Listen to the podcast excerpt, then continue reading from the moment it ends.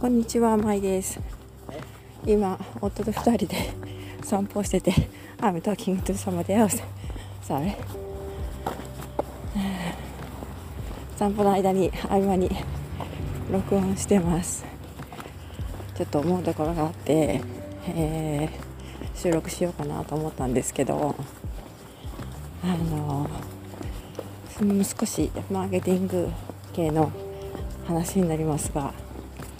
あのタイトルにもね書こうと思ってるんですけどいろんなところで配信をして試してきた私ですが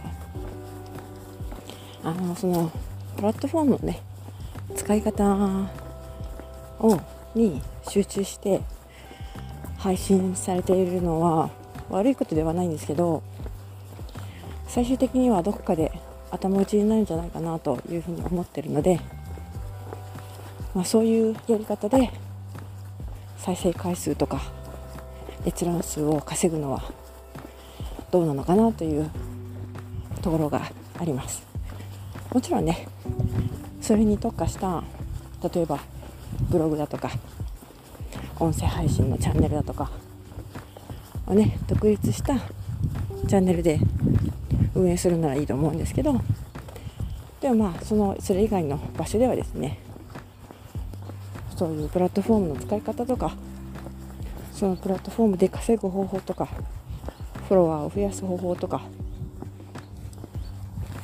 あの再生回数とか閲覧数を増やす方法とかそういうことに偏らない普通の内容を発信するのが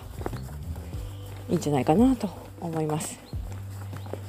というのも、まあ、どのプラットフォームでもそうなんですけど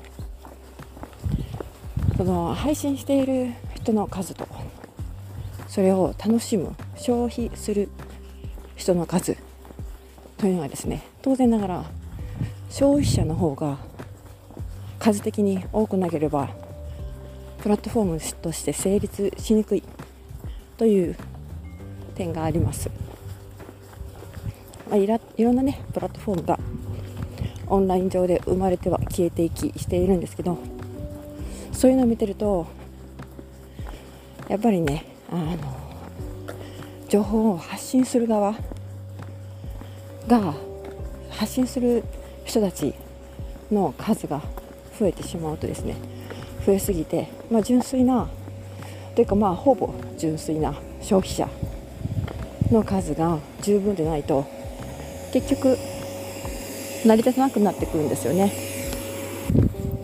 ですのでプラットフォームをね運営する側としては健全な運営においてはですね、まあ、文章であれば読み線音声であれば聞き線をどれだけ増やすかどれだけ大量の消費者を抱えられるかという点がそのプラットフォームの運運命を左右すると思っていて、まあ、一番成功しているのはですね Kindle Amazon の Kindle ですね。Amazon の Kindle は発信している人よりも純粋な消費者の方が純粋あるいはそれに近い消費者の方が圧倒的に多いです。だからあの、まあ、健全にねプラットフォームとして成り立っていて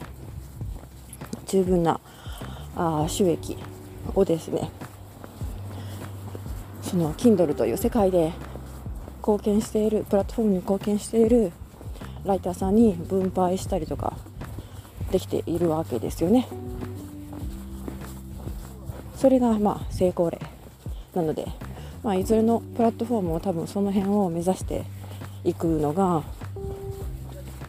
成功する鍵かなと思うんですけど。だからあの結局そのプラットフォームをどうやって使うかとかどうやってそこで稼ぐかとかどうやって、えー、フォロワーを増やすかとかそういうノウハウだけでを発信しているチャンネルというのはあのまあ、あの確かにね手取り早く、え、ユーザーというかの注意を引くにはいいんですけど、まあ、純粋な聞き戦の方とかね読み戦の方っていうのはそういう配信者にははフォローフォローしないですよね。なので、えー、前にも話したことがありますがコメントもいいねも何もコミュニケーションしてくれないアクションしてくれない静かなる読者とか静かなるリスナーとかっていうのがどれだけそういう方をねどれだけ抱えているかっていうのが配信者として重要なポイントでそこの数を増やすのが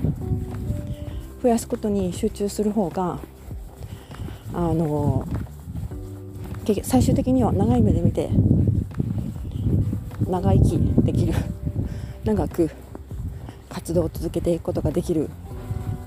発信者になると思ってます。ですので、えー、そういうプラットフォームの使い方とかね稼ぎ方とかそれだけに集中してコンテンツを作っていると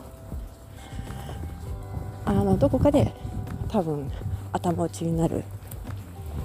どこかでフォロワーが離れていく。そういう結果につながるんじゃないかなと思ったので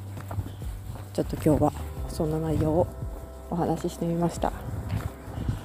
あのこれは今音声配信として配信してますけど音声配信だけじゃなくてあの文章の世界でも全く同じなんですよね。そのプラットフォームで文章を書いてどうやっていかにして、えー、閲覧数を稼ぐとかいかにして収益を上げるとかそういう内容に偏って配信することも、まあ、悪くはないんですけど確かにそれね、えー、読まれますね。みんな興味があるから。でもそれを読みに来るのはあくまで配信してる側の人間であって読み手の人はそういうのは興味ないんですよね。なのでじゃあその配信をしたいとか自分でね発信したいとか今しているとかそういう人はですねまあ最初のうちはそういう内容のノウハウ系のコンテンツいろいろ情報収集のために読んだりとか聞いたりとかしますけど、まあ、いつかは離れていくと。そういう風になるのであの長く例えば年単位とかで長く継続してフォローしてくれるようなフォロワーにはなりにくいということ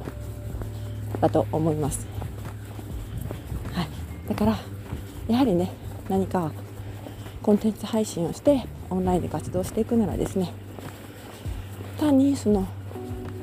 プラットフォームでいかにして活動するかとかそういうノウハウだけじゃなくて何か独自のコンテンツ自分らしいコンテンツを持ってですね